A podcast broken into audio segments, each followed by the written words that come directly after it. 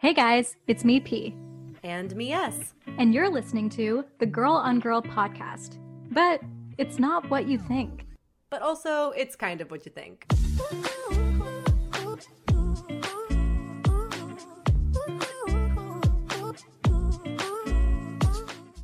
Okay, here's the deal. My name is Persis. I'm queer, Indian, femme, and a little over five feet tall. And my name is Sarah. I'm straight, white, cis, and a proud ginger.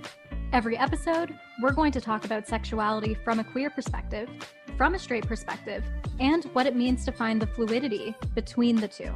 We're going to talk about taboos, labels, dating, awkward moments, pop culture icons. We're also going to talk safe sex, self discovery, discrimination, and what it means to be a queer minority.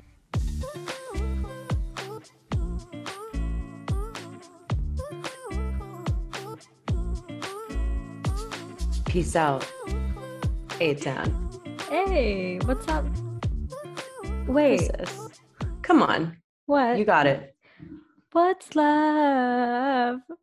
No, Persis.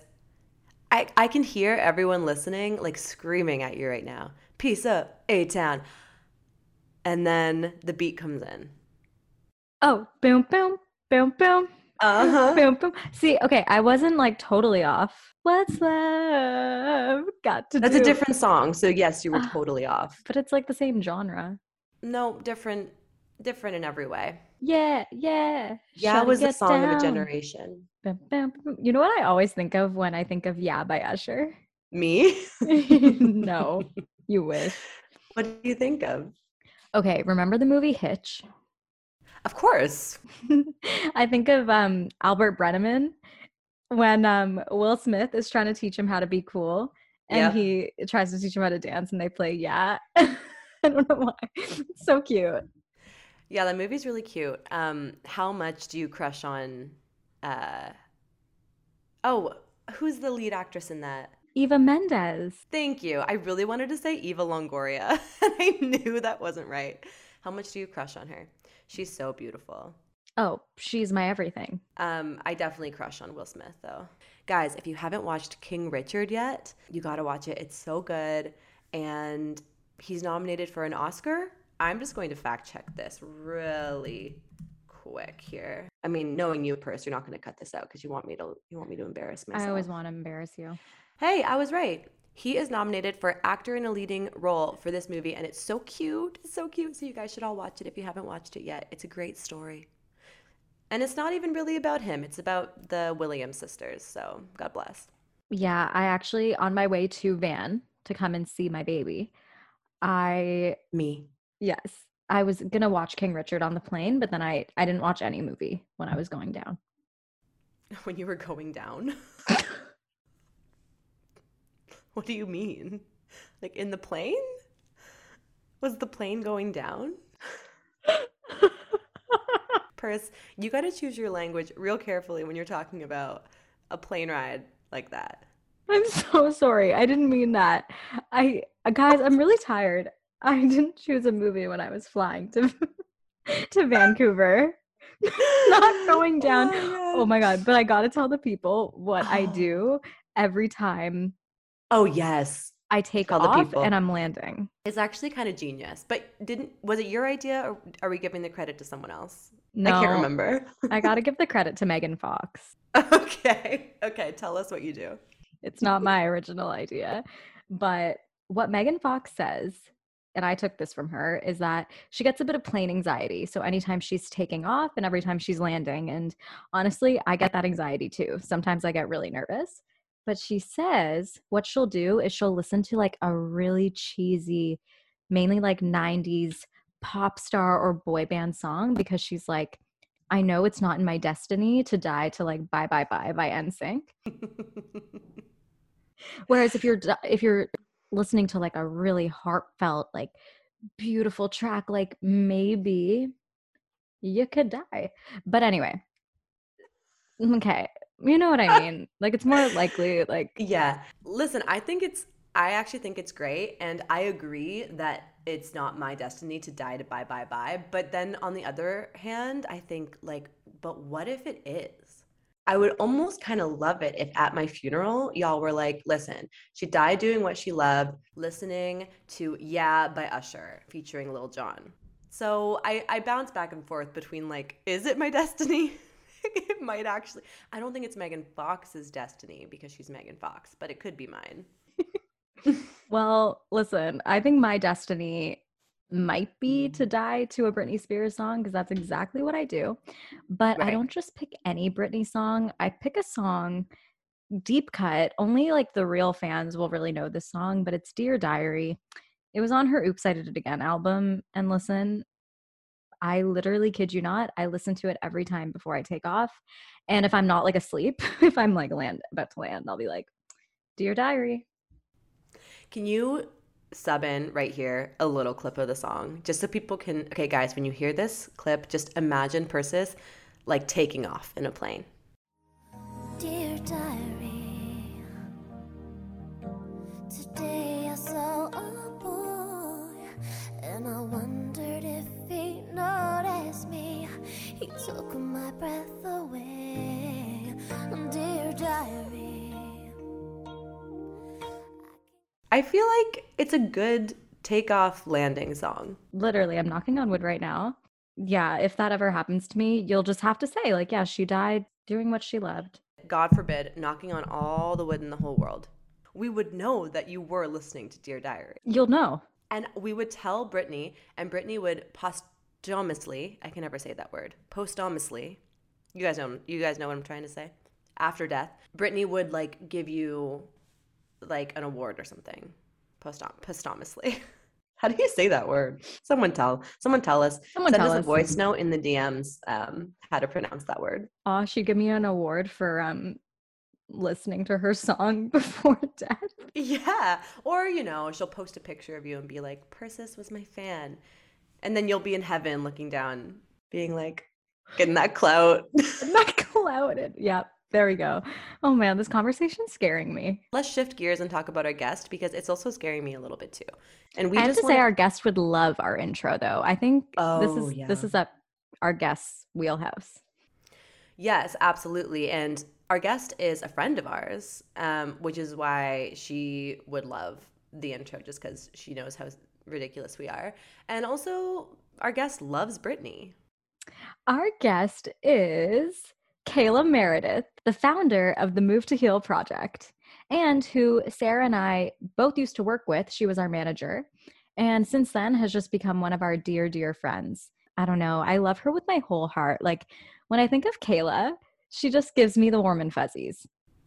Yes, me too. And I felt that way back in the day when she was our manager at the restaurant that we worked at. Um, and I still feel that way today. Cayla worked in the hospitality industry for a long time, but now her main focus is helping support trauma survivors because Cayla is a trauma survivor herself and has basically her entire life has been a journey of realizing the trauma, dealing with the trauma. Cayla is trauma informed and trained, and there are a whole bunch of ways that she teaches trauma survivors how to essentially like move through their trauma, both physically and mentally. So, the Move to Heal project is all about how movement can help us heal um, from trauma.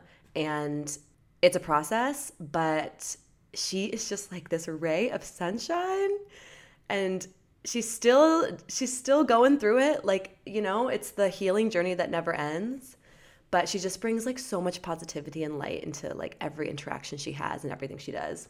What i loved about this conversation too and you guys will will get into this obviously once you dive in but we really talk about trauma and sexuality and how those two are actually can be linked and how maybe sexual trauma that you may have faced as a kid could actually maybe affect your sexuality um, throughout the years. And you know what? I used to be someone who was so like, no, no, no, that that doesn't make sense. Like, but as we talked to Cayla and kind of discovered a little bit more, I just think things aren't so black and white. And I tend to discover that the more we have these conversations with people on our podcast.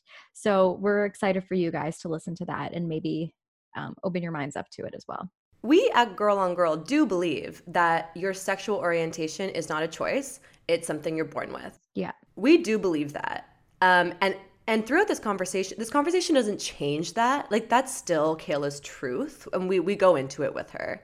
Um, like she was born, she was born a certain way, and that has seeped into who she is as a sexual person as well. But at the same time, it was really interesting learning how events in your life can impact like not just your sexual orientation, but also your sexuality as a whole. Like yes, who you are as a sexual person, as a sexual human. Um, especially if the trauma you experienced um, in your life was sexual trauma. So, guys, if it wasn't clear, this conversation goes very deep and trigger warnings for sexual trauma, anxiety, depression, abuse, rape. Um, it, it's this is a really important conversation, but make sure you're in the right headspace for it. I feel like I just said this on a recent episode, but if you're not in the right headspace, it's all good. Come back to this when you're ready. But Cayla has so much healing information to share for anyone who needs it. And this might help you understand your own sexuality better related to what you've experienced in your life. Guys, let us know what you think about this episode. Give us some feedback. Give Cayla some love. You can follow her at Cayla Meredith, which is C A Y L A M E R E D I T H. She has all sorts of programs that you can work with her through. She has a podcast, she has amazing book recos, um, and she would love to hear from you. So reach out to her anytime. And we really hope you guys enjoy this conversation with our good friend, Cayla Meredith.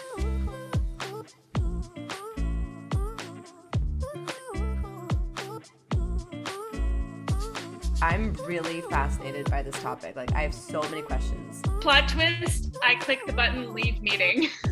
right? Imagine that was that was the whole episode. That was it. Um, and everyone, Peace. that was Cayla. That was Cayla Meredith. Thank you so much for being on this episode. She's a double Gemini Sun and Rising. Sun and Rising, and her moon is in Virgo. Her moon is in Virgo. That's right. And that's all you need to know about my my Venus is also in Gemini. You have a lot of Gemini wow, in your okay, chart. That's a lot. I'm all air, is what I am. It's it's a lot. Purse, what's your moon? My moon is Scorpio. Oh, right, right. It right. makes a lot of sense. So oh much sense. God. It makes so or, much sense. Sometimes I feel like a floating balloon where I'm like, and when I'm stressed as well, I present, as both of you probably remember from working with me at the craft, I present so flaky. I could just be so like, which is not, it's just chaotic air, you know? So I, I... no, let me just interrupt here for a sec because, okay, just to give. So, guys, our guest today is Cayla Meredith, and she's amazing, and we're gonna learn all about her. But first off, we know her because she was actually our manager at a restaurant that person I both worked at in Liberty Village in Toronto. I only worked there for a month. Persis worked there for like years or something, right? I worked years. there for two years. Yeah, two years. You you loved it there. I I liked it there too, but I I forget what happened. Anyway, whatever. The point is, you were a manager, and flaky is not even close to how I would describe how I remembered you. I thought you were in control. I thought you were so so easy to be around, approachable and friendly that you could come to you with a problem, you'd fix it, and it would be easy peasy. There wouldn't be any like toxic you know how sometimes manager at restaurant uh, energy can be quite toxic and kind of scary like you're scared to come to them with an issue mm-hmm. but you never seemed flaky or at or out of touch or confused or like chaotic it was always persis like can you back me up on this of course yeah no you were like a friend always i have like very very comforting energy to you and i loved when you were on the floor, like managing. I loved when like it would be us working together or we were closing together. I was like, God bless me. Thank God it's ah, Cayla. Oh, it was the best. Thank God. I know you were the best manager. No I thank you also for just like gassing my tires on that because I recently ran into I can't remember who it was, but someone that that was a server there and we're acquaintances now. And but she was like, oh, we're friends now, but she was like, you were mean. And this was pre my SoulCycle era when I joined that community in Toronto of like loving, accepting, kind humans. Like I was still trying to work out my shit. Can I swear on here? Of course you can. More I was still trying to like work out my inner demons, and like I was nearing the end of my time in restaurants. So there, she I think she said that I made her cry or something. No way. Yeah, and I was like, wait, I'm so sorry. That's not who I am anymore. And she was like, sure, sure. You know, and I I definitely reflect back on a few moments where I was like, yeah, I don't know if I was in a good headspace. So happy that you That's have- fascinating. have I those thoughts. I wouldn't in a But there- million years have guessed that. You made someone cry. Yeah, like brings out weird sides of people, I think, with the stress. It really does. The restaurant industry is like so great and also so toxic at the same time. It's very like tense energy. So I actually find that there are sides to people that you see in the restaurant and then after they're like, I am so sorry. I developed such a thick skin uh, Yeah. working in restaurants, and I got really scrappy at one point. And like, there's, I could fill a book with the stories I have about confrontations, what I've seen behind the scenes, uh, what like chefs have said, and like fits of rage, like what's happened like mid-service if we're short-staffed, and like how the staff responds and how you respond to them, and like Yep. so many stories also involving me like losing my shit a little that I'm Right. not proud of but um Yeah, but the industry does it to you. it it just it's like being in a pot of boiling water all the time like it's Yes. just That's such a good way so to put it. stressful and I think I have so much respect for anyone that's still in the industry like it takes a lot uh, it's a very challenging job uh, you know especially management anything back of house like Well, I mean, there is no one scarier in a restaurant than a chef or a cook. I have so many stories, honestly. I mean, I actually would love if you wrote a book about that. I would read every page. Okay, I think I might weave some of my time from the restaurant industry into the book. I Yeah. can't not yeah, because it's a there's decade of your it's, life. it's a good read too. Like there's good juicy stuff I could pull. Oh, yeah, baby. We love the juice. Stay tuned. Yes, please. Maybe hopefully 2023 it'll, it will be done seriously, but it's not about restaurants. It's about trauma and not not a memoir, you know. So plugging Yeah. that for whatever it's released. We met you through the restaurant industry, but then getting into trauma, just wanted to know like how what led you into creating the Move to Heal project? Yes, I should I should expand on who I am. Yeah, give yourself a little intro. Tell our listeners about you. I like long walks on the beach. I'm a Gemini, Gemini rising. Oh, That's all you need to know. Yeah. Who's interested? the Move to Heal project. Okay, where where should I start with this? With why I created the Move to Heal project, or what is Mhm. it, or all of it? All of it. Okay, so the backstory is the Move to Heal project started off as a blog, and it has roots in me hitting my rock bottom in 2013. So before I met the two of you, but I've nav- I had navigated at that point through anxiety, depression, uh, bouts of panic. Came across uh, there was a last straw event that really pushed me to my breaking point essentially and then i was loosely diagnosed with complex ptsd and i say loosely because the medical system like the way it's structured they don't recognize complex trauma in the dsm which is like a whole other podcast together but um, i was loosely diagnosed with complex ptsd in 2013 and could not really receive help from the medical system and i was a trained yoga teacher at that time fell through the cracks of the medical system and then was like i got to figure out some way that i can help myself as i'm waiting for further assistance from i think i was on a wait list for trauma therapy my Mm. doctor who i'm absolutely obsessed with um, had referred me to some programs that i wasn't able to get into Oh, wow. um, and so reflecting back on my life at that point, I was like, have I ever felt happy at all? Like, and Mhm. if so, when? Because I, she was having me fill out these surveys weekly, um, circling one to five, like, do you find joy in anything?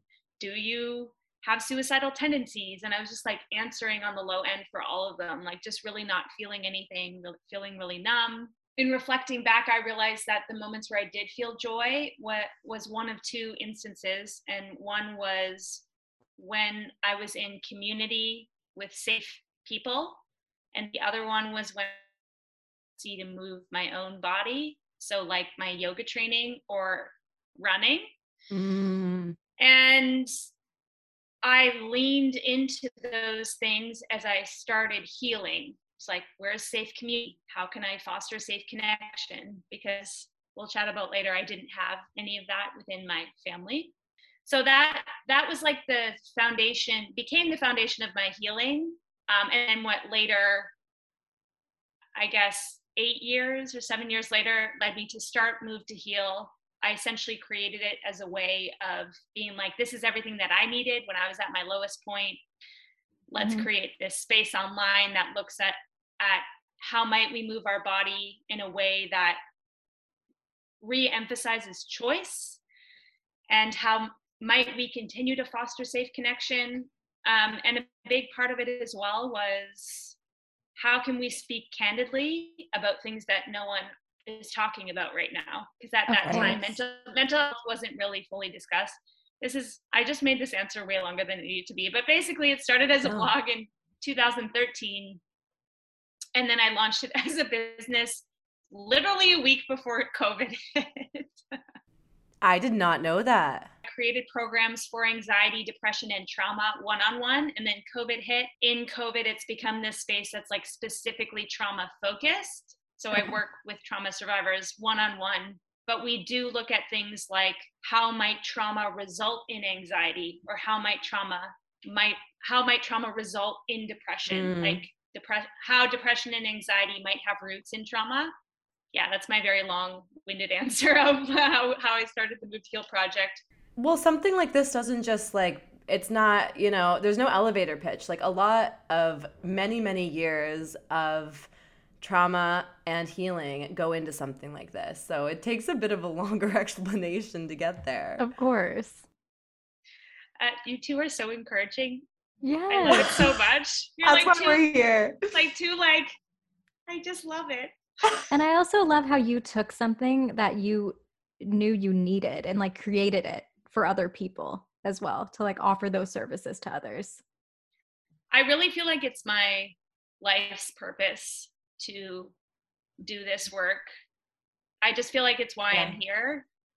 Um, and I think for me personally, when in doing this work, I'm able to, um, I want to word this carefully, but like I've been able to d- derive, it's called, I think it's called, the proper term for it is called post traumatic growth. But okay. attaching meaning in like helping others work through things that are super scary and horrific like it, it helps me it helps me i guess of course to just yeah. to be like okay i experience i experienced so many terrible things but like now i can help people and and that that like buoys me and keeps me moving forward. Yeah. Mm-hmm. does that make sense? It does. So you hit a breaking point and that's when you discover when you had to ask yourself like okay where do i feel joy? And you figured that out. And then you started your healing journey. How long like like you started move to heal in uh, or launched it as a business in 2020 so we know that would have been like seven years later. But how long do you think it took you to not heal because we're always healing but to take what you were learning in your healing journey and think like, oh, I could maybe turn this into something bigger, a la the Move to Heal project. Like, how many years of healing before you were like, oh, I think I kind of want to like turn this into something? I think, I mean, to the point, or I, mm, words are hard. It's important to emphasize that when I was in my doctor's office filling out these weekly forms, like I was so low I did not feel anything. I did not feel, I didn't even understand how people felt joy. I don't think I'd ever possibly felt true joy in my entire life. Like, no mm. happiness, no joy, just overwhelming, like despair is a really good word. And I stayed in that place for a long time uh, a year, two, three, I don't know. I mean, it's, it's complex. Yeah. But of course, there were moments where I was like feeling something in the moment, like something Mhm. that wasn't despair. Like it, it moved the needle a bit if I went on a run or did yoga. And that's where I was like, okay, this is where the resonance is. Like, let's expand on this. Mm. But it was a lot of years of work in regards to that. And then also seeking support in trauma therapy. So I worked with my trauma therapist on and off for, I think, four years.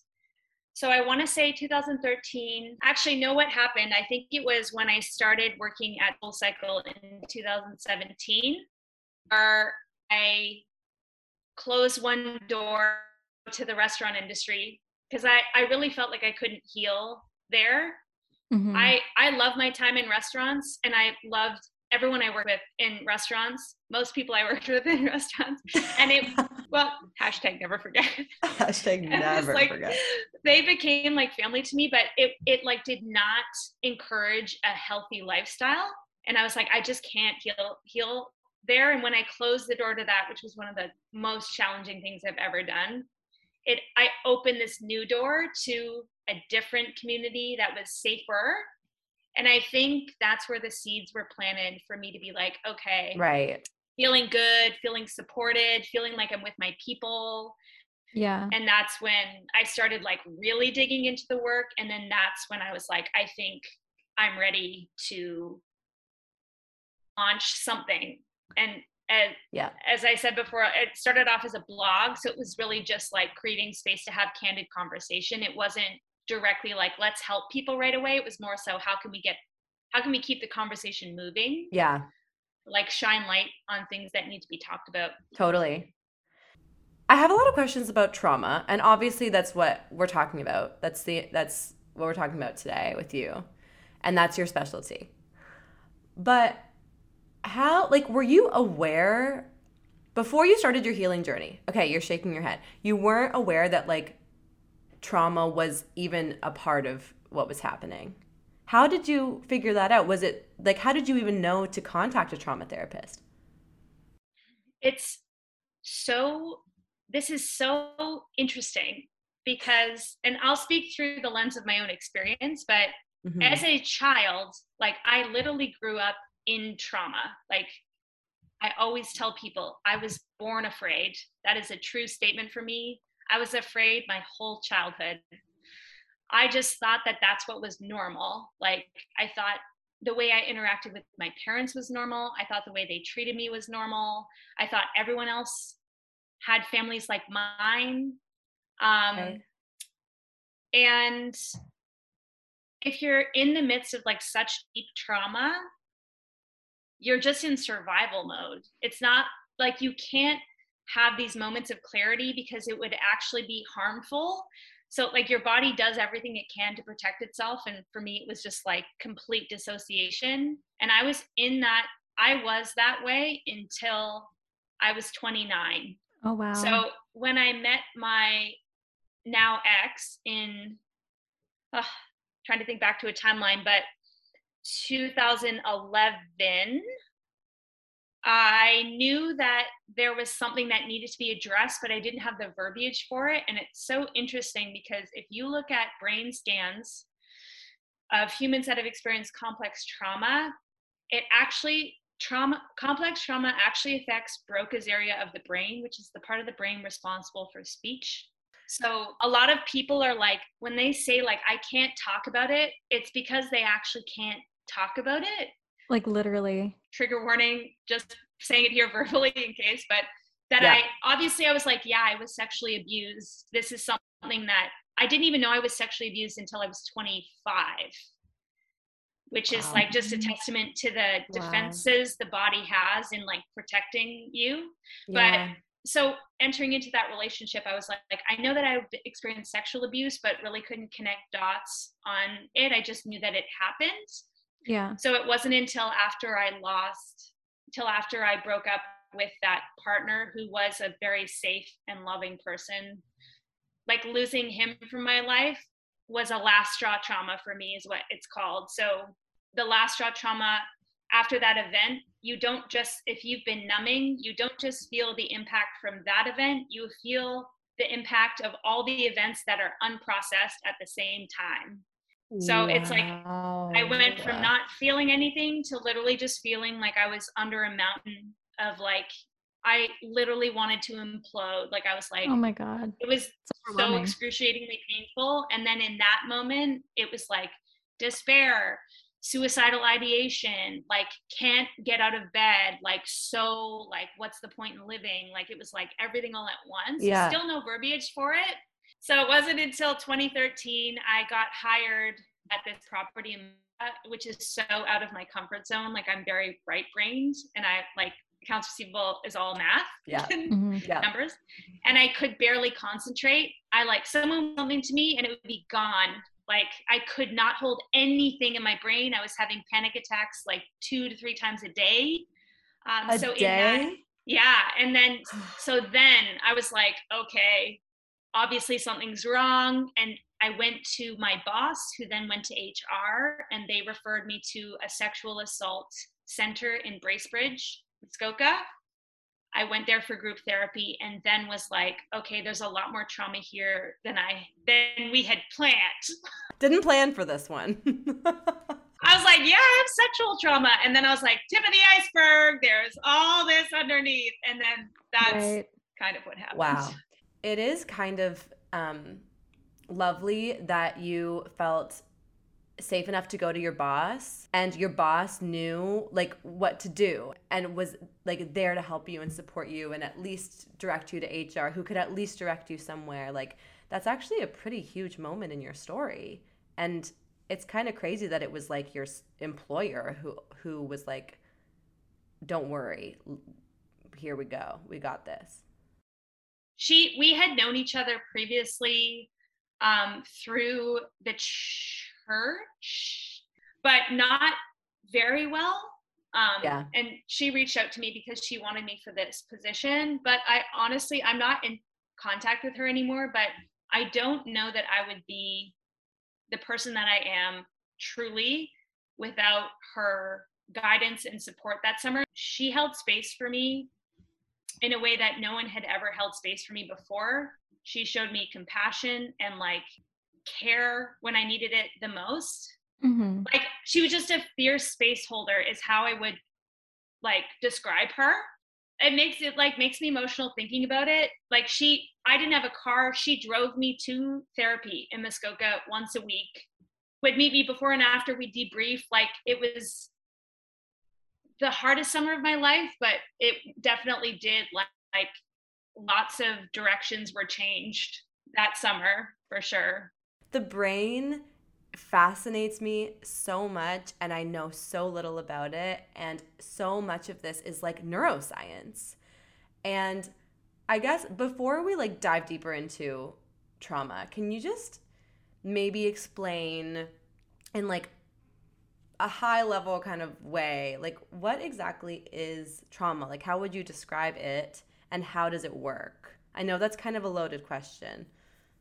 It is and there there's different ways to answer that question i think and it's so funny because i googled trauma definition yeah yeah i was thinking about how to answer this which often when i'm chatting with humans on podcasts or like on lives and stuff like that they're like so what is trauma and just to be clear on my scope so i'm a trauma survivor and um, after I mean, I'm a trauma survivor that's worked to complete several different certifications pertaining to trauma. So I'm not a clinician or a psychologist or a psychiatrist. Yeah. I am educated and certified in trauma work. It's just different than being a psychiatrist or like a, totally. an MD. Yeah. But how I often describe it is there's a few different ways that I could describe it. So the first way could be Trauma is anything that completely overwhelms your ability to cope. Um, and then the way Gabor Mate describes it really resonates with me. So he talks about how complex is not about the hurt, it is about being alone with your hurt in the absence of an empathetic witness. Which, when I heard that, I was like, Oh, that's so Mm. painful because it points to how important secure attachment is when navigating when navigating really really big events. And I always think about the this is a slight rabbit trail, but could be important. I always think about the, the Elizabeth Smart case Oh, where yeah. she was kidnapped from her room at 14 years old and then held captive. Like she was eventually rescued and now she works like helping other helping to find other people that have been missing or kidnapped or taken. Wow. Okay. And the press at the time I think kept following up with her and they're like how is she so, you know, like seemingly doing so well? But I think a large and obviously I, this is not to demean or diminish what she's gone through. Like obviously her story is there's so many wild aspects to it. But I Yeah. think she explains um, what her life was like before she got kidnapped and the secure attachment she had with her family and how she wrote in her journal that the captors couldn't read French. So she would write, and they were like, "This is who you are." They were brainwashing her, and she kept writing in French. I am Elizabeth Smart. My, these are my parents. This is my family. This is my home. Now, what would have happened possibly if she had been kidnapped and she didn't have secure attachments? Right. She didn't Right. have a s uh, that stability in her family. Probably would be a very different result. So in sharing that, I think it points to what Gabor Mate says on it's like there's this hurt or this pain or this catastrophic event and then there's people that are alone with it in the aftermath or during it there's no empathetic witness to hold space so those are personally two definitions that i typically reach for Yeah. um, along with i mean we could read the literally the definition that pulled up online was trauma a distressing event That's great. That's it. Listen, Google did not put as much effort into the definition as you did. Clearly. step it up even- google Step it up, Googs. Come on. I didn't even think about like the attachments like prior to experiencing like a trauma. I I never would have thought that to be honest. Like that Elizabeth Smart case is was a really good way to kind of describe that. can i um, expand on that actually Yes. briefly Is yeah, that okay? of course. But I think it's so, it's honestly so important to create space to talk about this because, like, I'm so passionate about trauma education because people don't know and a lot of people don't understand. And then that's where the, the ignorance can stem from. So I just think it's important to keep creating space to talk about this. And from, like, just speaking to the attachment standpoint. So, as an example, just say you have a child where one parent has left the household. So the child is being raised by their mom, and the mom is abusive from a young age, just like physically, verbally. So there's some sort of abuse happening. So the child is experiencing neglect from one or abandonment from one parent, which neglect on brain scans shows up in the same area of the brain as physical abuse Wow. There's neglect and abandonment from one parent and then the other parent that's active is abusive. So this is already problematic. Why? Mhm. because parents are there to model regulation and they're there to model like safe secure attachment.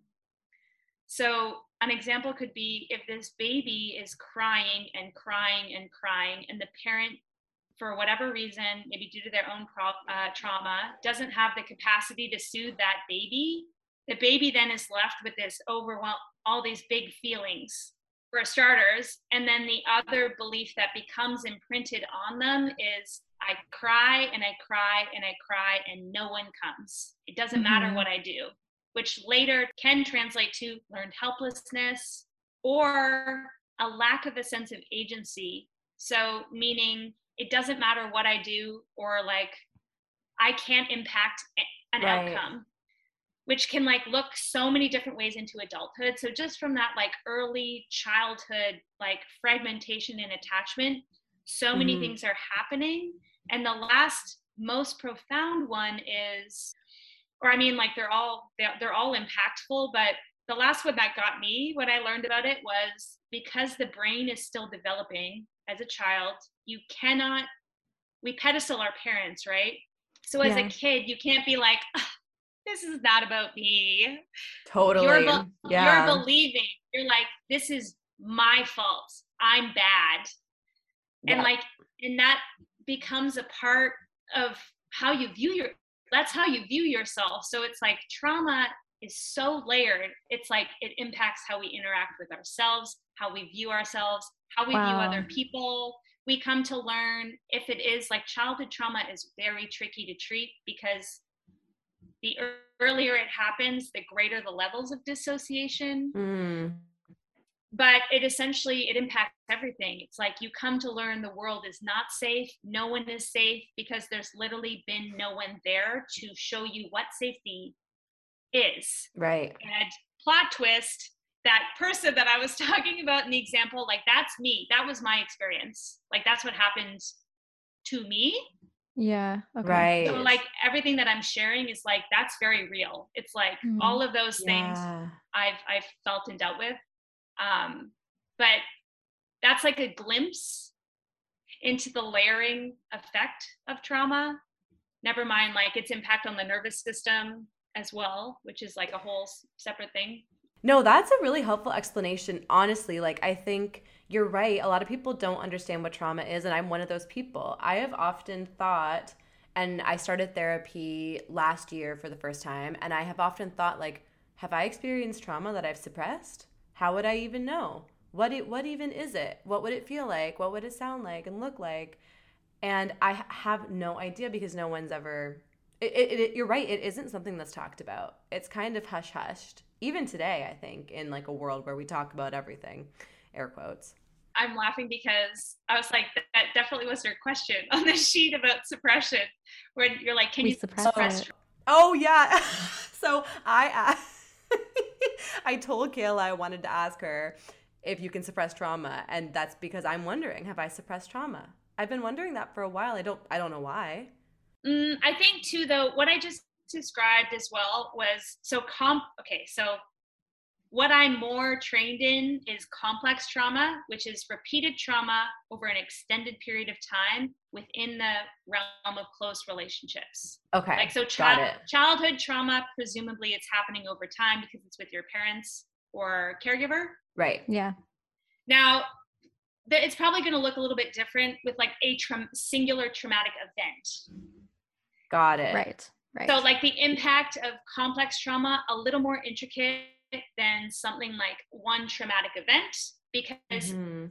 from the scope of what I know, one traumatic event could play out differently depending on if you have secure attachments or safety or Interesting. like it could play out differently. And Gabor Mate talks a lot about this. I'm a real fan of his work, especially in the book In the Realm of Hungry Ghosts, um, where he basically just like meets and interviews a ton of humans in Vancouver's East End that are uh, Mhm. navigating through addiction, and you learn their life story. And anyways, it very just cool. I don't know about suppression. I think suppression in regards to trauma, you know, I'm not, I don't want to, I want to stray away from pathologizing, but I think the body's going to work to protect itself however it can. So, and trauma is also stored differently in memory. Could something be forgotten about or repressed? Absolutely. Right. like when people say they black out a lot of um like if they've gone through a trauma sometimes they really do black it out in a way they'll be like i don't remember Yes, and and um, I mean through the lens of my own experience, I have no solid memories before the age of thirteen. Mm. wow. I, I have no Cayla. idea. Like my, mm-hmm. I remember chatting chatting about my, my brother with this, my twin brother, and I was like, "Hey, do you remember anything from when we were kids?" Because I was doing a meditation, and the person was like, "Reflect back to when you were six. and I was like, "Who's remembering anything before?" 13 and then that was another moment for me where i was like oh fuck And that's a great point too. We there are so many things that we think are normal growing up because it's our world is so small and we wouldn't know unless we talked to someone about something Like you wouldn't have known that it wasn't normal to have no memories before the age of 13 unless you mentioned it. Like we can go years and years and years just believing these things because we've never said them out loud. And that's why I'm such a big advocate for therapy because in Yeah. maybe to answer your question about suppression, I really believe that when once we create safety, it's like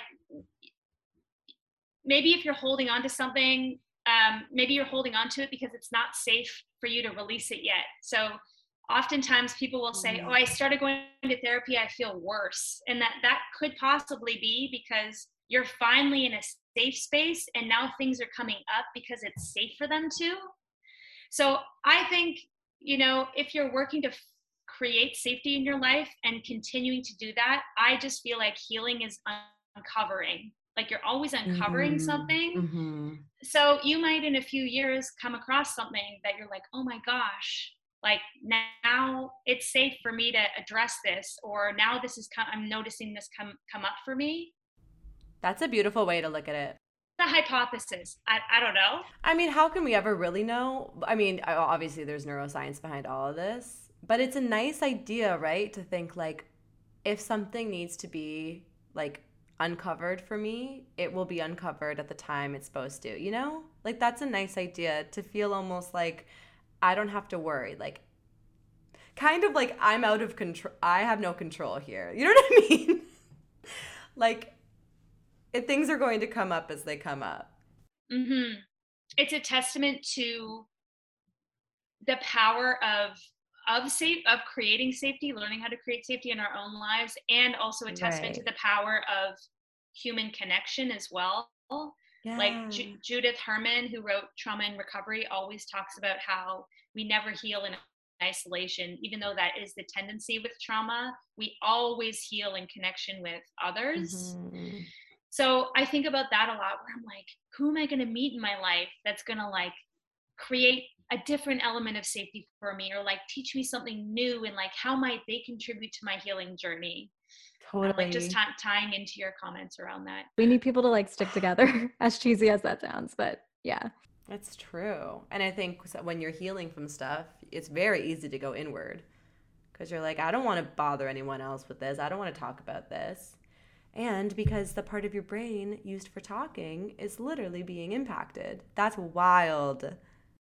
I even think as well, like, and not to just like keep referencing books, but I'm such a big fan of any book on trauma. And Yes. Bessel van der Kolk talks about this a lot in The Body Keeps the Score, where this there's a commonality with a lot of humans that have experienced complex trauma.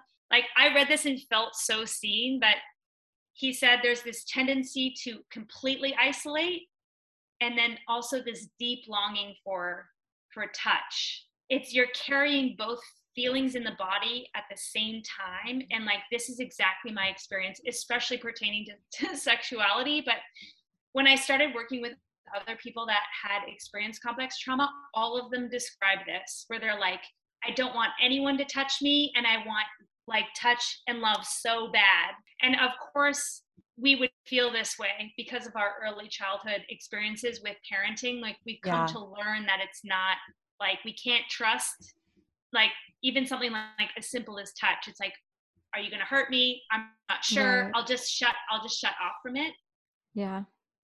It makes perfect sense. I think a lot of people too like don't want to believe that they that their childhoods had anything to do with who they are today. Um, whether they believe they experienced trauma or not, whether they did or not. But I've learned through therapy that your childhood always impacts you, no matter who you are. Your childhood has impacted like who you are, how you act, what you're scared of, what your flaws are, what your what your strengths are. And that's why you always have to go back to it. Truly, like I had a therapy session today and we kept going back to, okay, I need to go like when when you were 6 and 7 years old. Like we're not talking about you as a teenager. Like let's talk about you as a child. And we uncovered quite a bit through it. It's insane. Things I would have never thought about. Same. It's so wild. And then like you so you've already spoke a little bit about the trauma that you experienced as a kid. Is there anything else? Because we want to talk to you a little bit about trauma and sexuality and how the two things might exist in the same world. Is there anything else that you would feel comfortable sharing about your experience with trauma as in your childhood? Yeah, I think it's important before we dive into sexuality to paint a picture of what yeah. my experience was. So for sure, I, I have a twin brother. Thank God, honestly, for my twin brother, I would not be like sane without without him. Mm-hmm. Um, also, there's like a bonding that happens when you experience something traumatic together, of course. But shout out to Dev if you're listening. love you. I love you. he's like, oh God. I don't think he's listening. It's fine.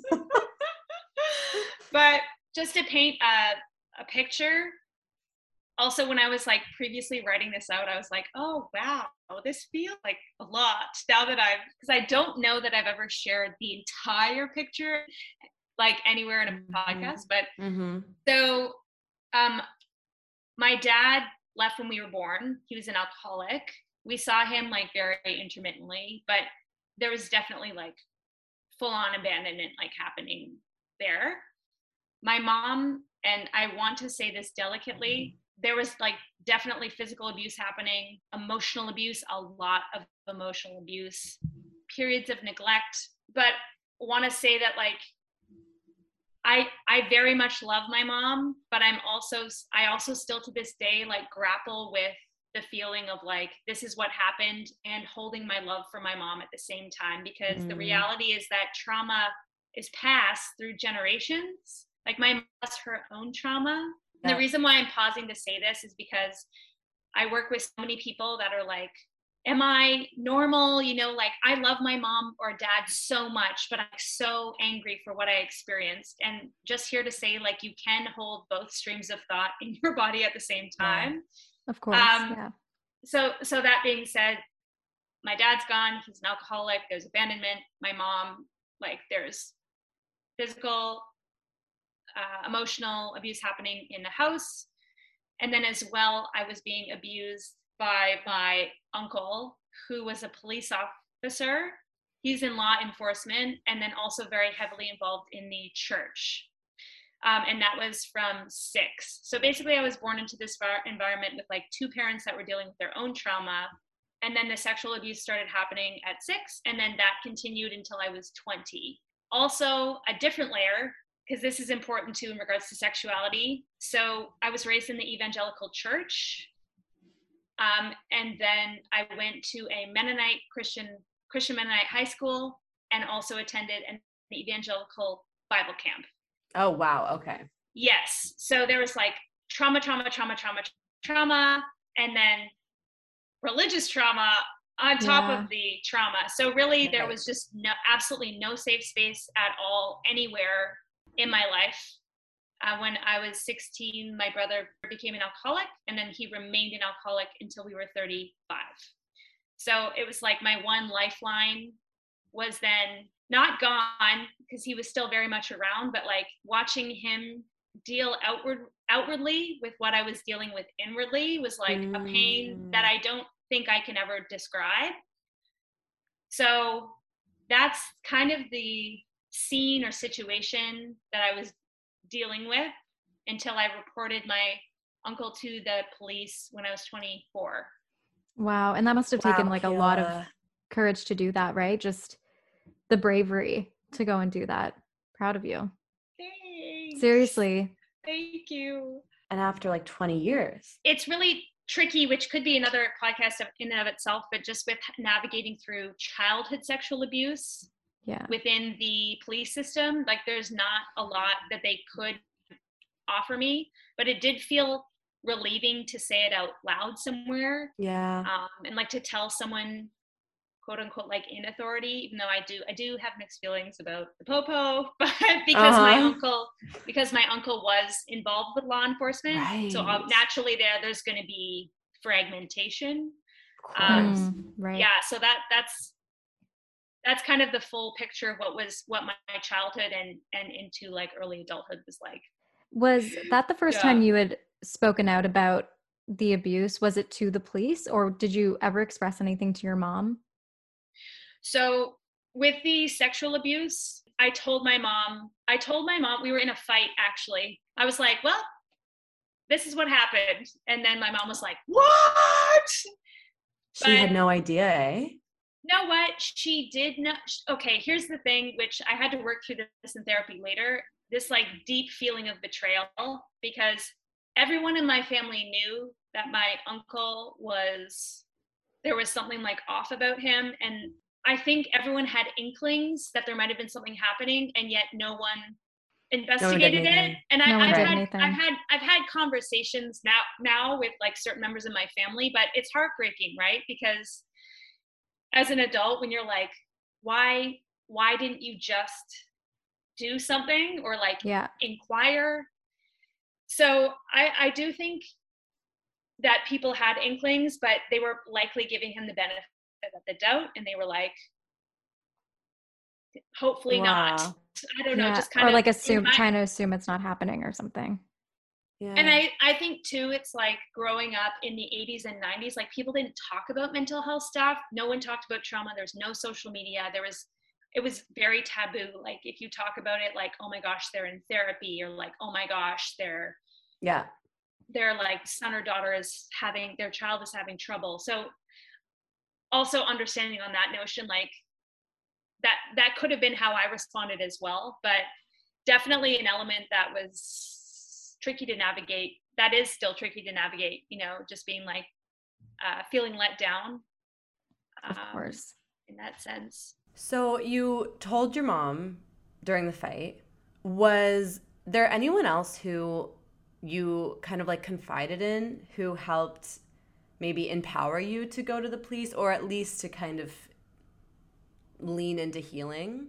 Uh, Jess from the craft. Oh, what? Really? Yeah. So Je- I don't even think Jess knows this, but um, so in and around that time, when I went to the police, I was I was coming off a okay. I just need to get my timeline straight, but I was again maybe story for a different podcast, but like I was very very ill for several years, I experienced a ton of medical trauma because I basically had this thing that no one could diagnose. And I almost died. I, I was like 78 pounds at my lowest. Oh, I remember oh you telling God. me about this, Cayla. And the doctors were like, we don't know, like tested me for AIDS, like cancer, like everything was coming back fine. And they were like, it's psychosomatic. And I found out it was actually at that time undiagnosed celiac, which is so normal now. But at the time, no one knew what it was. Mm. It was like very mysterious. Anyways, that happened. And I had just begun healing physically from that, like regaining weight. I got hired as a server. It was my very first serving job. And I met Jess. So this must have been back in like 2006. Jess was one of, one of my first friends at this restaurant and Jess is just like the best, like such a yeah, safe, awesome. kind, compassionate person. And I think in and around that time, I was like, I told my mom and I was like, I think I'm, I, I might tell the police. And I remember calling Jess and she was like, I'm here for you. Like, I support you um, if you want to talk about it. So I would say it, it was initially Jess that encouraged me to to to tell them like tell go to the police and talk about it yeah um and i think after that time like experimenting with talking to jess about it i i only had positive support moving forward when i chose to share which was surprising because i had read up a lot on people that had come out about sexual abuse their own story of sexual abuse and they were discredited or like not believed by their family which is so painful. Mm-hmm. and i thankfully did not. That was not my experience. I was very like people like really rallied behind me mm-hmm. um, including members of my own family uh, like extended family. Good i should probably tell jess that. tell jess like, tell her. like, i think she would love to hear that. be like thanks babe. Love you. Jess, uh, like sometimes we don't know the impact we have on people's lives and without like she she was the first person that came to your mind just then like immediately. You were like it was jess. Honestly like one of my longest friends and she's just like so safe and like so kind and super consistent and Shout out to Jess. Shout, Shout out, Jess. You lovely angel human. The thing that we thought would be really interesting to talk to you about, which is something you actually brought up to us, was this idea that like trauma can potentially impact your sexuality, how you identify, your orientation in your adult life. So, I guess, like, first off, do you think that the sexual trauma you faced as a child affected or impacted your sexuality as an adult? Base level, 100%. percent mm hmm And the, if I were to summarize this before we dive deeper, it would be by saying, like, here's this man in a position of power that I am blood related to that is presenting as like this faithful deacon in the church and a like a volunteer cop and then is molesting children. Yeah. So the way that like just in a sentence or two I would say that that impacted me it's like when he touched me it felt evil like I was disgusted. It's disgusting. So like when I say that like the classical conditioning of like being touched by an evil man, I'm like holding that disgust in my body for anything sexual and then it's being primed by the Pentecostal church. Right. As like mm. sex is bad, you're bad if you engage in sex. Right. You're bad if you like like I don't even know how they would uh, view a sexual um, assault or abuse survivor, but that would be how I would like I would say absolutely it affected it. Like I just that would be how I would summarize it. yeah. Yeah. When you first brought this up, my thought I didn't go straight to queerness. I just went to the the idea of like your your entire sexuality, your understanding of your sexuality, whatever that means to you, is absolutely impacted by sexual trauma as a child. Like I went there right away. And then Pers and I were talking a bit more about like, well, what kind of impact might it have on who you love? G- what gender gender you love, what gender you're more drawn to, or whether you're drawn to a gender or not. And do you feel like that was also kind of impacted as well? Yes. Can I expand on this, or should I answer this in short form? No, expand. And I was thinking about this a lot today because I knew that we were going to be chatting just really taking the time to think back. And it's so interesting because in talking with a lot of my queer friends, they're like, I knew I was queer when I was six or eight. And I like felt this way about it. Or like, this is when I finally like had the courage to share with my family or to share it with a friend. And like, I was just numb for, as I mentioned before, like literally until I was 29. Like, I was not if you talk to anyone I went to high school with, they were like, they would be like, Cayla didn't date. She never had a partner. Mm-hmm. I never had felt anything for anyone. Like, yeah, the earliest feeling that I can pinpoint, and I just recently remembered this, but when I was like three, this is like the one of the only glimpses of a memory I have. I was like, oh, this makes so much sense. There was this family that we were friends with and they had a daughter named Karen. I think her name was Karen. And when I say she was like a beautiful angel, and I just remember in every single photo I have with Karen, she was probably like 25 and I was like three. Every photo I have with Karen, I'm like, I'm like, I'm like, got so shy, all red, couldn't talk, like my mom would be wow. like, Karen, Karen's here. And I'd be like, ah. you were having like panic. And I had this like glimpse of a feeling for Karen when I was like three.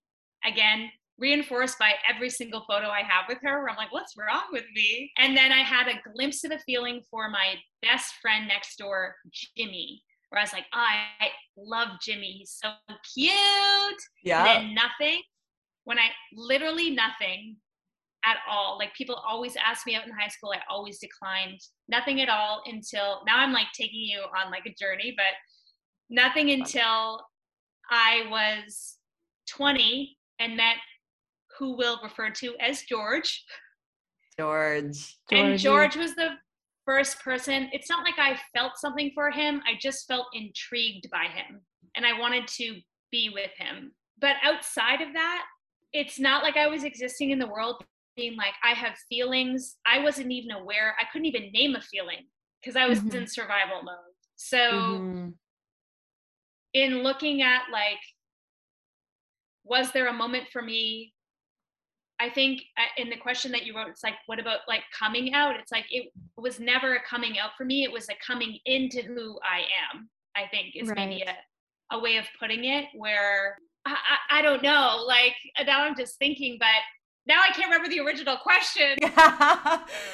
no, but you're, but you are answering the original question. It's kind of like a two part question here because maybe we should just circle back and talk about you and your sexuality if you're comfortable talking about it, how you identify.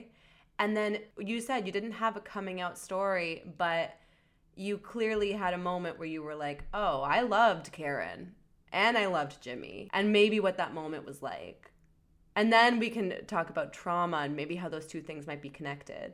I mean, I identify now as pansexual. Like, I really feel like the essence of who I am is like, I love people's spirits and any form that their spirit takes. Like, yeah, I get so excited talking about it because I just like feel like this is how I've always been. Um, and this, and so sorry to interrupt, but we've done um, episodes before about labels and how sometimes labels are great and sometimes they're not. But this is such a good example of when a label is great, when you can hear a definition and totally identify with it and you feel it like in your body like that's a beautiful experience. That's when like a label can be so helpful. Yeah i would echo you in that sentiment of like labeling. I i i agree. I i think that there's like maybe a time and space for labels for sure. Right. if if a label resonates with you great. I just label myself as like I'm Cayla, you know, like yeah. I like I would say like I like who I like. And Like I feel really good about that. Yes. but I think like this is relatively new for me or noticing this is new for me. I guess is a better way of putting that because as I said, you know, I was like numb for so long and in growing up with the church it's very much like sex is bad, having a lustful thought is bad. It's very purity culture. It's like no sex till marriage. If you have sex before marriage, you're going to hell. I never viewed myself as a sexual person. And I think growing up in a small town, I was just like, oh, I'm supposed to make out with guys. That's what I did. And then yeah. I liked the adrenaline of it, but I was either wasted in every sexual interaction or completely dissociated or both mm-hmm. for like even when I was with my ex, like not so much wasted, but like the dissociation, even like within a relationship, happening all the time. Right. Now I'm like getting away from myself, getting farther away from the point. But that's a little backstory. what I found was really interesting when you had voice noted us earlier was that bringing it back to like your trauma and sexuality, you do love humans, you identify with like their spirit, and that excites you. With the sexual trauma you faced and you identifying as pansexual, you were saying you still have a bit of a visceral reaction when it comes to possibly being with a cis man. And we really wanted to dive into that a little bit more.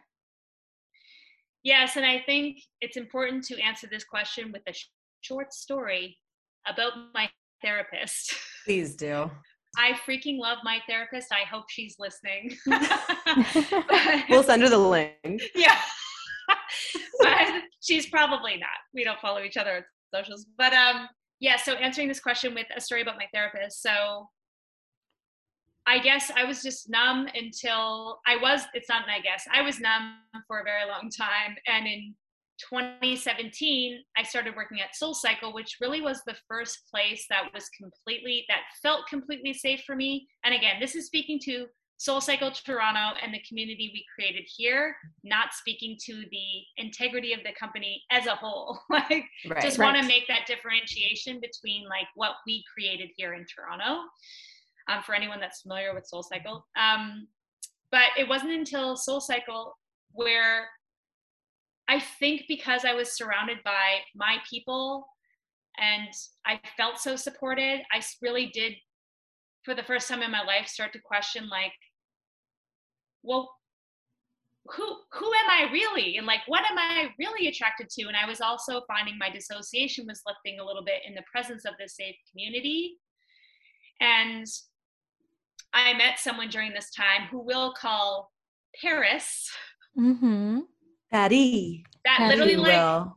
Harry that I don't know. It was just I had like a visceral reaction to her, and I never like in my small town at this Christian Mennonite high school, and like growing up in this type of way, like everyone knows everyone else's business, everyone's pretty much straight.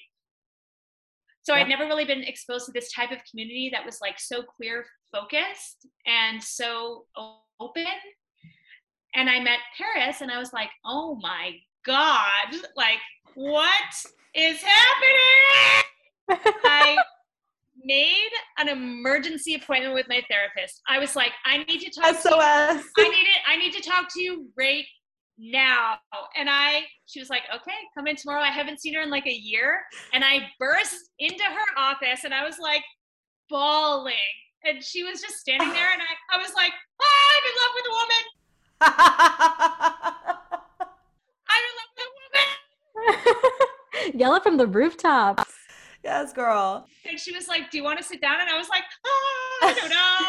and I sat down and I was literally weeping and she started laughing and I was like, why are you laughing? and and this is to say like my therapist and I have like a had like a solid foundation at this point. Like we're like this is not like she didn't know me and I didn't know her. Like we're like we have a rapport. So when I say that she was laughing, it was kindly and she was like, I'm laughing because do you remember when you first came in here and you said you didn't feel anything? And she's mm, like, now mm. look, now look and you're feeling, you're doing you're feeling. Like how does that that like just think about that for a second because all I used to talk about was like I just feel dead inside, you know, like I don't uh-huh. I'm yeah. Dexter. Like so she was like, look at you, you're feeling and I was like, I hate it. and I was like, it's the "Ah." So I I asked her like I was like, what is happening? What the fuck? Like, because the notion was I went through this very painful breakup. Like I loved my ex. He was an amazing person. I was in love with him. It broke my heart when we when we separated. I thought I would never be the same again. Mm. And now I'm sitting here in therapy being like, oh my gosh, was that not real? Or like, what's happening now because I'm having these visceral feelings for uh, for this woman. So I said to her, what's happening? Like, do you have patients that have been abused by men and they only date men? Or do you have patients that have been abused by men, they only like date women? Like, how does that work? And I, I think I just wanted some sort of concrete answer to make sense of what I was feeling. right. Yeah. She was like, she was like, honestly, Cayla, I've had patients where both has happened. And she said, does it, does it really like, do you really have to trace it back to a source or can you just maybe explore like letting it be? And I was Mm. like, no, I cannot. I need answers. that's your Virgo moon right there. That's your Virgo moon talking.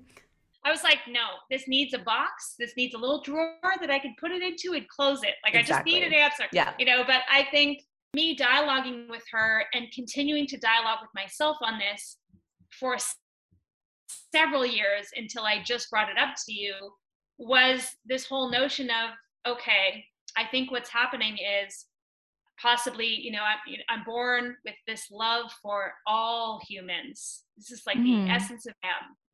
Trauma happens. And a lot of that trauma, that sexual trauma was happening before I could form words. There's there's the pre-verbal component. Maybe I say I was six years old, I could have been five or four. I'm not sure. Right.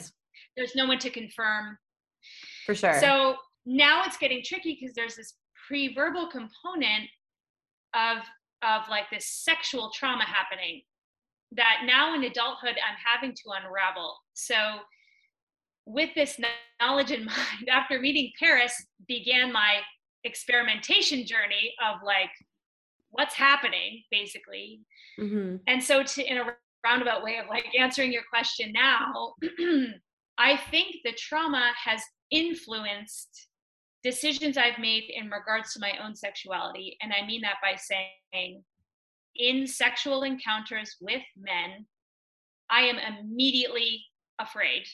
And like mm-hmm. this is like a trained response from my nervous system. My nervous system it's like cognizantly i'm like i know it's fine yeah. but my entire body because it's been classically conditioned for so long specifically with men and sex my body is like nope and we're not in down. charge of we're not in charge of the how we choose to survive you know we, we each have our own response to trauma and I notice this frequently. Any sexual interaction, I'm just flat full on dissociating. Now with, right. um, and this is with like cis men, cis like biological, is cis or biological or like biological men? Yeah, like cis cis men who identify with with being male and they were assigned male at birth, like yeah, yeah, they identify with the gender that they were assigned at birth and, you know, maybe more masculine too, maybe like the typical tropes or stereotypes of a of a man. Yes, and so that's what I've noticed um, because I cannot be present as much healing work as I've done.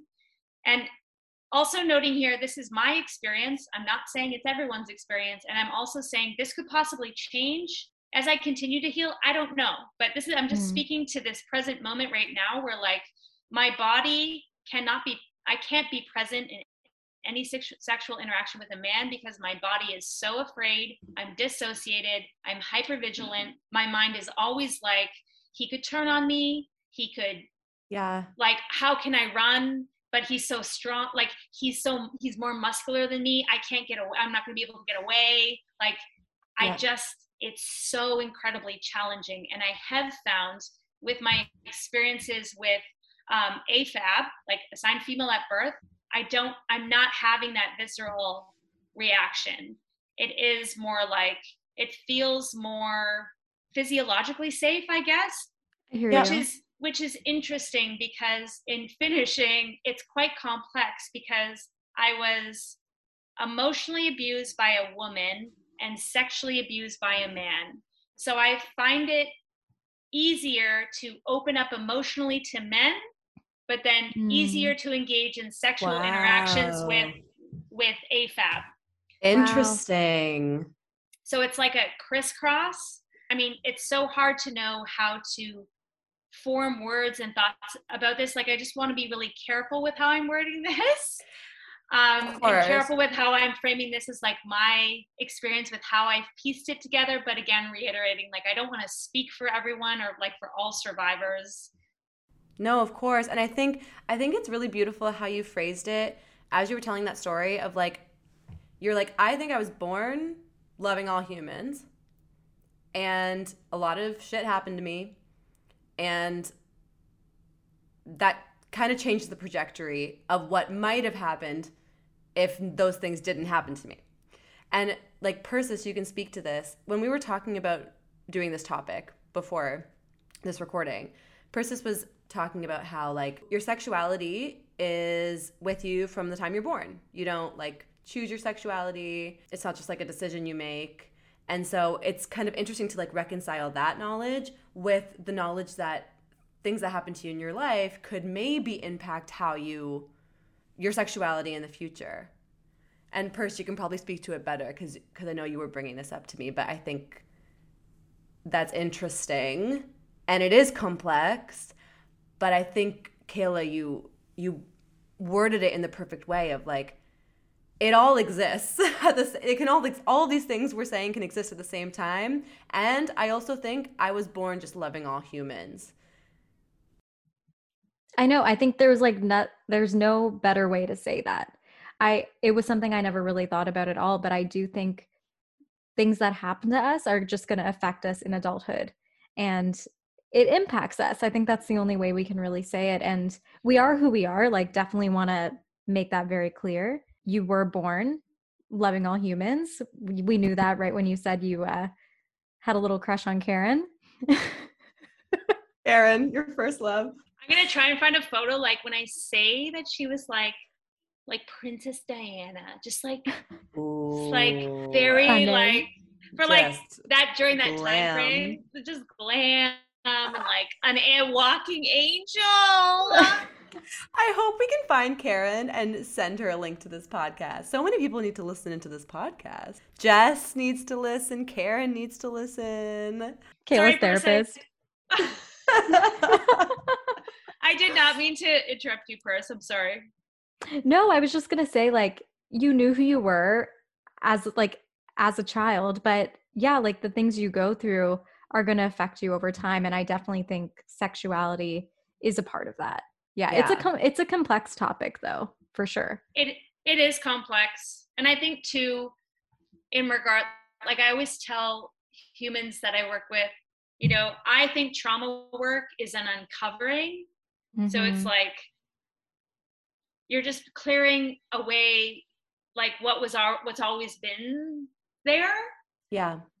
Uh like clearing away like trauma's like debris or like you're just like not completely clearing it, but just like there's a flower and like it's always been a flower, but there's like all this stuff on top of it. So like healing is just like let's get back to the flower again and maybe in a strange kind of way I would draw a parallel to like that's how I viewed navigating my own sexuality because there's just it's buried Mhm. under layers of like repression from the like church and and like my experiences and it's like let's get back to that pureness of what it's always been or like how can we come back to that Right. I wrote a poem once on that said something along the lines of like, I am not okay, but I am trying, like a flower blooming through ice. I am trying. Cayla, girl. You are Rupi Kaur, and I know you take that as the biggest compliment I could possibly give you.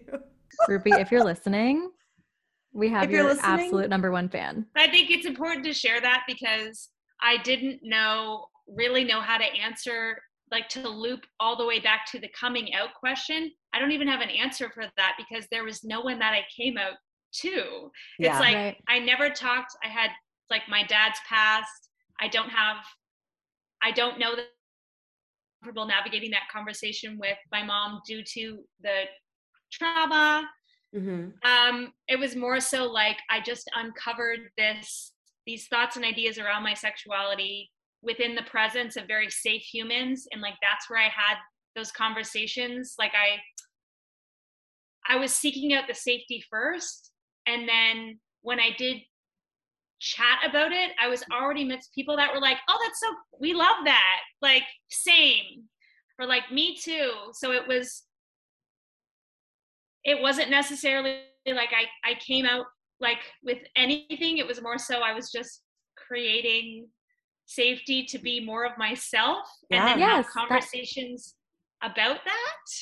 That makes so much sense. I get, I guess, or I did, I did have, I have since then had lots of conversations with my brother and his partner, who have, who are like the loveliest. Right. But um, yeah, just wanted to make sure we loop back to that because I don't know that I, if I even really have an answer for. But that's normal. We talk about this all the time on the podcast. There are you don't have to have a coming out story and so many people don't. It's not about like, "Oh, did I come out to someone?" That's almost like an added layer of pressure that doesn't need to happen. Like it's just you're just experiencing life and you're experiencing your own sexuality. Some people come out, some people don't. It's like absolutely normal and it's just so common. It, I feel like especially now as people maybe feel a bit more liberated to explore their sexuality. I would say there's probably like less coming out happening now because people are just fluid. I think so oh, too. Oh, totally.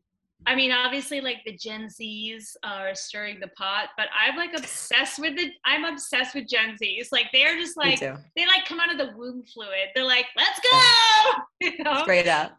Yeah. so refreshing. Like growing up in the '80s, where like people were so stiff. You know, like And also they're just like so much more politically aligned. Like they're they're they care about the environment. Maybe because they're all terrified that they're not going to have like a future on this earth. They're like, like not to get even too have morbid. kids? Probably not. you know, like they're feared for their life. But you know, I appreciate Gen Z. I think they're teaching us more than we're teaching them. It's true. There's less coming out stories. It's more common for someone to just already assume you're fluid. Actually, I saw this funny YouTube video where they were saying in LA, they almost like just assume everyone's gay. And it's like weird if you're yep. straight. It's like, I just assume yeah. you're gay or not. Isn't that amazing? I feel like that's, that's like a lot of big cities. I was just talking to my, one of my best friends on the phone uh, Chris is his name, and he was like, honestly, Cayla, I forget that there's still there's still people who are straight. Hi, me. Welcome to Girl on Girl, where one of us is straight. That's right, one of us is straight. I know. I feel like we've done the tagline so much that I'm like, am I straight anymore? Like, who even knows? Knows, girl. I talk about queerness every week for a year. Like at this point, I definitely like, like I've got to question some things. Like, and also just talking about how much everything is on a spectrum. Like I've, t- I've said this before in a past episode. Like I refu- I can't believe that like I just think like everyone's on a spectrum of some sort. Whether and maybe I'm way way way over here, but I'm still on the spectrum. Like there's no such thing as like sorry, I exist off of this spectrum of sexuality over here. Like there's you know what I'm saying? BuzzFeed has a quiz that you can take. you should take the Am I Gay quiz. What is it? Is it Am I Gay? Is that what the quiz is? oh my god the buzzfeed quiz is so good let's send it let's send it first of all i just want to say truly from like the bottom of our hearts thank you for for sharing everything you just shared i know that this is what you do and what you're passionate about but i still really can't imagine really i can't imagine what it's like to talk about it to have to even relive it in little bits like this so i just think that this episode is really going to be helpful is such a silly word here That's but an understatement Right? Like it's just this is the kind of episode that people feel seen when they listen to. And I just wanted to say like truly thank you. And the work you do is so important. And if anyone listening is either struggling with trauma or maybe even more interested in learning about it, kind of like I am, like what that process might be like of uncovering, what are some small ways that maybe they can start learning about trauma or working through their own trauma?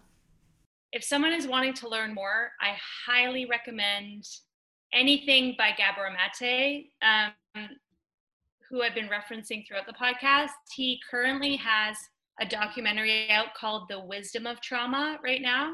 Okay. I think it's I think it's like literally www.thewisdomoftrauma.com. But if you Google it, it should pop up.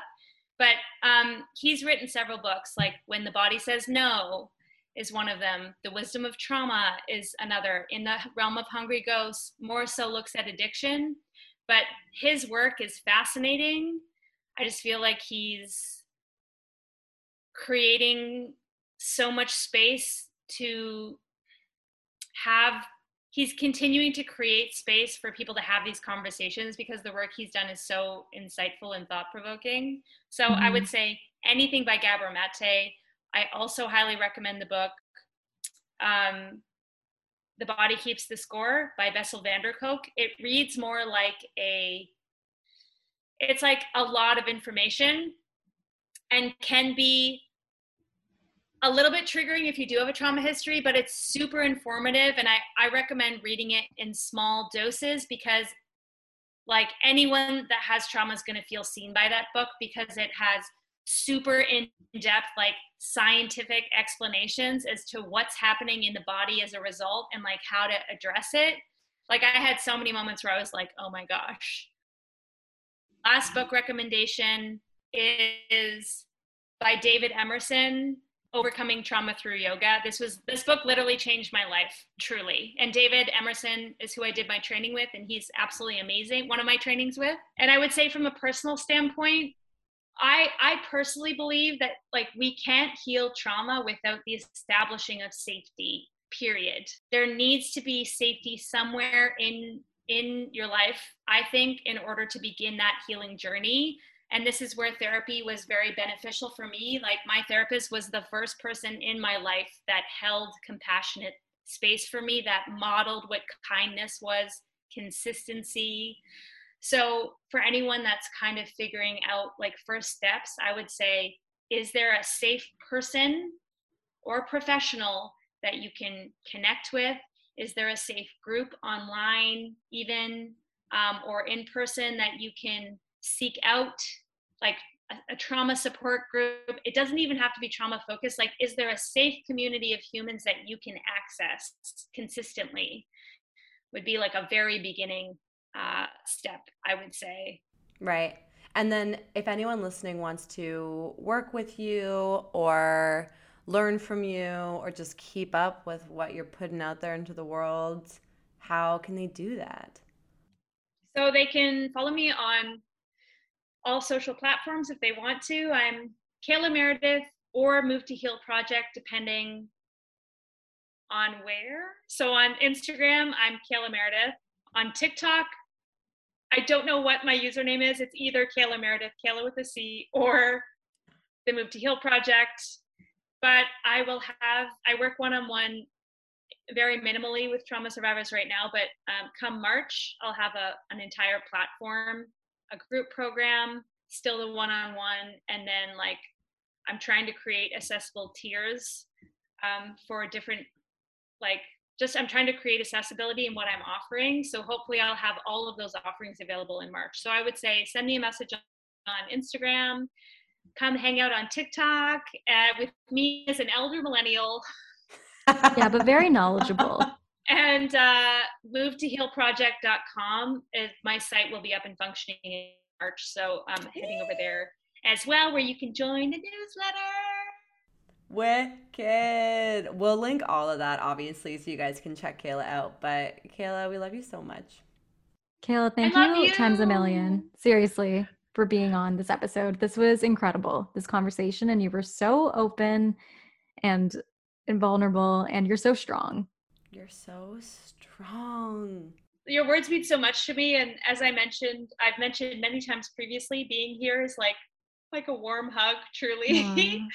and I, I, I, I think thank you for your kind words, and I really do think you know, like I am where I am because of the the beautiful, like wonderful people in my life. You know, like we we never heal alone. I could not do this by myself. And like that's another thing. If anyone's listening, it's like I know how excruciatingly scary it can be to open up and ask for help, but like support is available and like you you are held and supported. It's sometimes we just have to find it or find find our people and yeah like i i 100% would not be the person i am without the people that are in my life so just yeah. like really want to give that credit where it's due as well. of course. And we love you.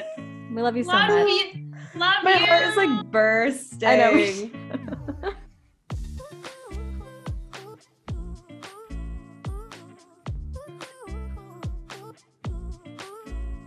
Persis, we have an in case you missed it today that makes me feel a little bit of anger in my body. I was about to sing our theme song, but I'm so angry that I'm oh. not going to do it anymore. Oh, you were going to sing it, huh? I was going to sing, but now I'm not going to. Okay. Well, I hate that you're depriving the listeners of your beautiful voice. that's, that's a bummer. Yeah, but honestly, this, in case you missed it, like, it makes sense that you wouldn't want to sing because it's confusing and very concerning. In my IMO, I'm confused. What are we talking about today for this, in case you missed it? So, what we're talking about is if you guys haven't seen this already, the New York Post, which is a digital magazine, posted a story on March 15th of this year. And the uh, headline for the story, it's in the fashion section of the magazine. The headline says, Dressing like a lesbian is sexy, powerful, new trend, fashion expert says. New trend? I can't even like read it seriously. Can I read the first line of the article? Please do, please. Let's be honest, queer fashion is totally in. guys, guys, in case you didn't get that, it's let's be honest, not let's be honest. Fucking New York um, Post. This article describes lesbian fashion, I'm using air quotes, as knitted sweater vests. Is, is, that what it says? And okay, I'm sorry. It says Dr. Martens boots, but do they mean Doc Martens boots? I think they mean Doc. Yeah, whoops. They definitely okay. mean Doc Martens boots and knitted sweater vests is what they consider lesbian fashion. Yeah, and like they're showing a bunch of pictures of famous actresses in like pantsuits, matching pantsuits, really baggy clothes, tweed jackets, essentially like androgynous style fashion and or more masculine skewed fashion, I guess you could say. Mm-hmm. um, and according to the article, it's mm. sexy and it's a new powerful trend. So, this is what the article says. This is very problematic in a lot of ways. But one thing that we just want to touch on first before we discuss is who this fashion expert is that's, that gave all these quotes for the article. And this makes it even worse, guys. The fashion expert that NY Post is speaking about is an author named Jill Gutowitz, a well known queer author. And what happened was Jill wrote an essay for Harper's Bazaar, I believe. And the New York Post took that essay that she wrote and completely twisted it and somehow mishmashed it into this headline that we just read you dressing like a lesbian is sexy, powerful new trend. And named Jill as like the fashion expert who decided this. And Jill had some things to say. She posted a Twitter thread. I'm just going to read it for you guys. She said, the, the New York Post took an essay I wrote about finally feeling secure enough with my sexuality to dress as gay as I've always wanted. That's what the essay was about and co opted it, bastardized it, turned it into the outrage headline of the week. They shifted the tone of my tongue in cheek article about gay fashion into something offensive and one dimensional that I wholeheartedly disagree with.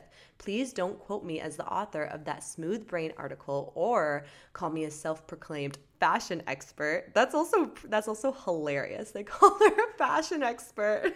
She's a writer, she's an author. I'm sorry. Oh my Jill god. Jill says Jill continues and says, I am not that and I don't know fashion. In fact, in my essay, a piece in which I dub croquis as fashion, I make that clear.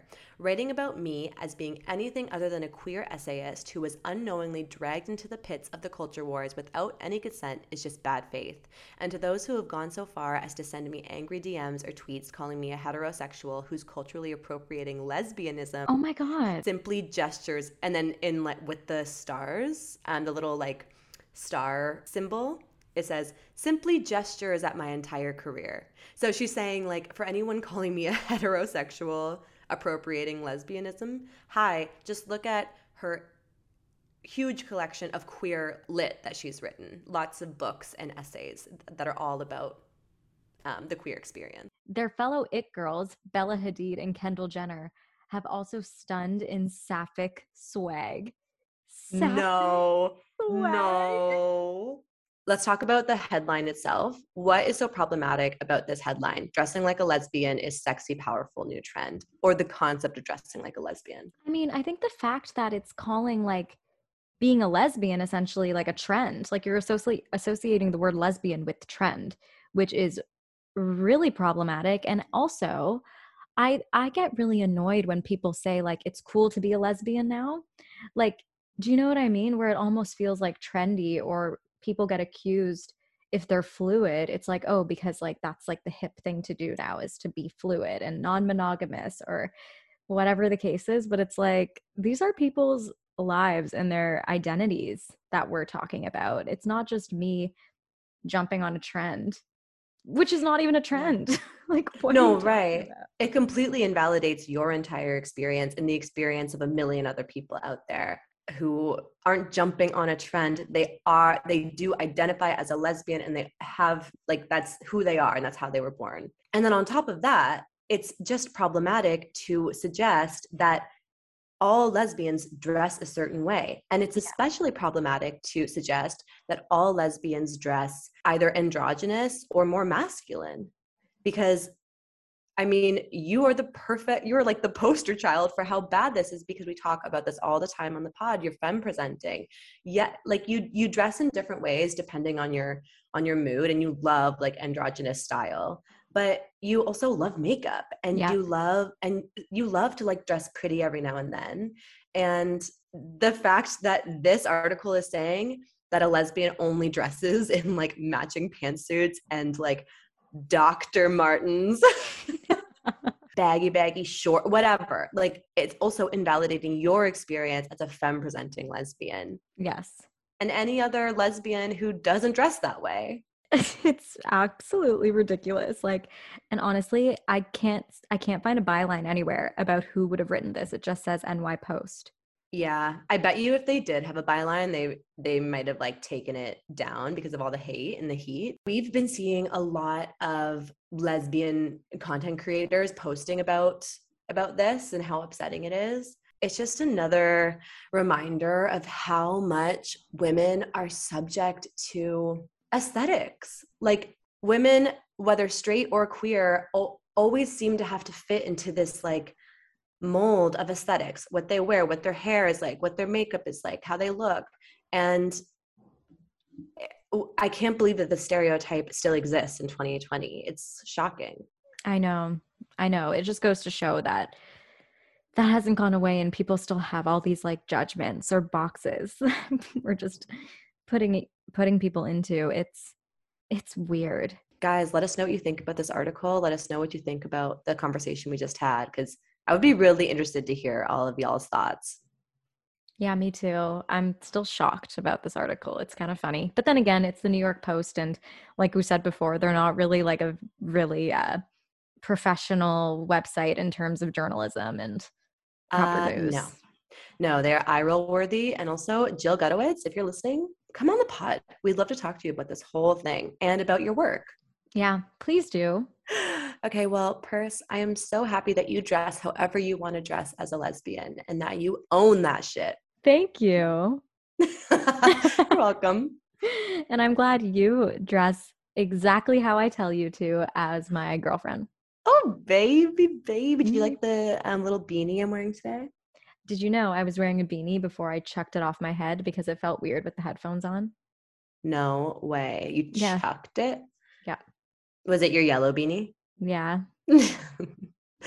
I'll point out that Princess has a yellow beanie that she loves, and it's not the girl on girl yellow beanie. It's a different yellow beanie. Yeah. Whoops. How rude. How rude. Um, okay, I love you. I love you too. And we love, you, Cayla guys. Meredith. Thank you for chatting with us today. And yes, we love you guys so much.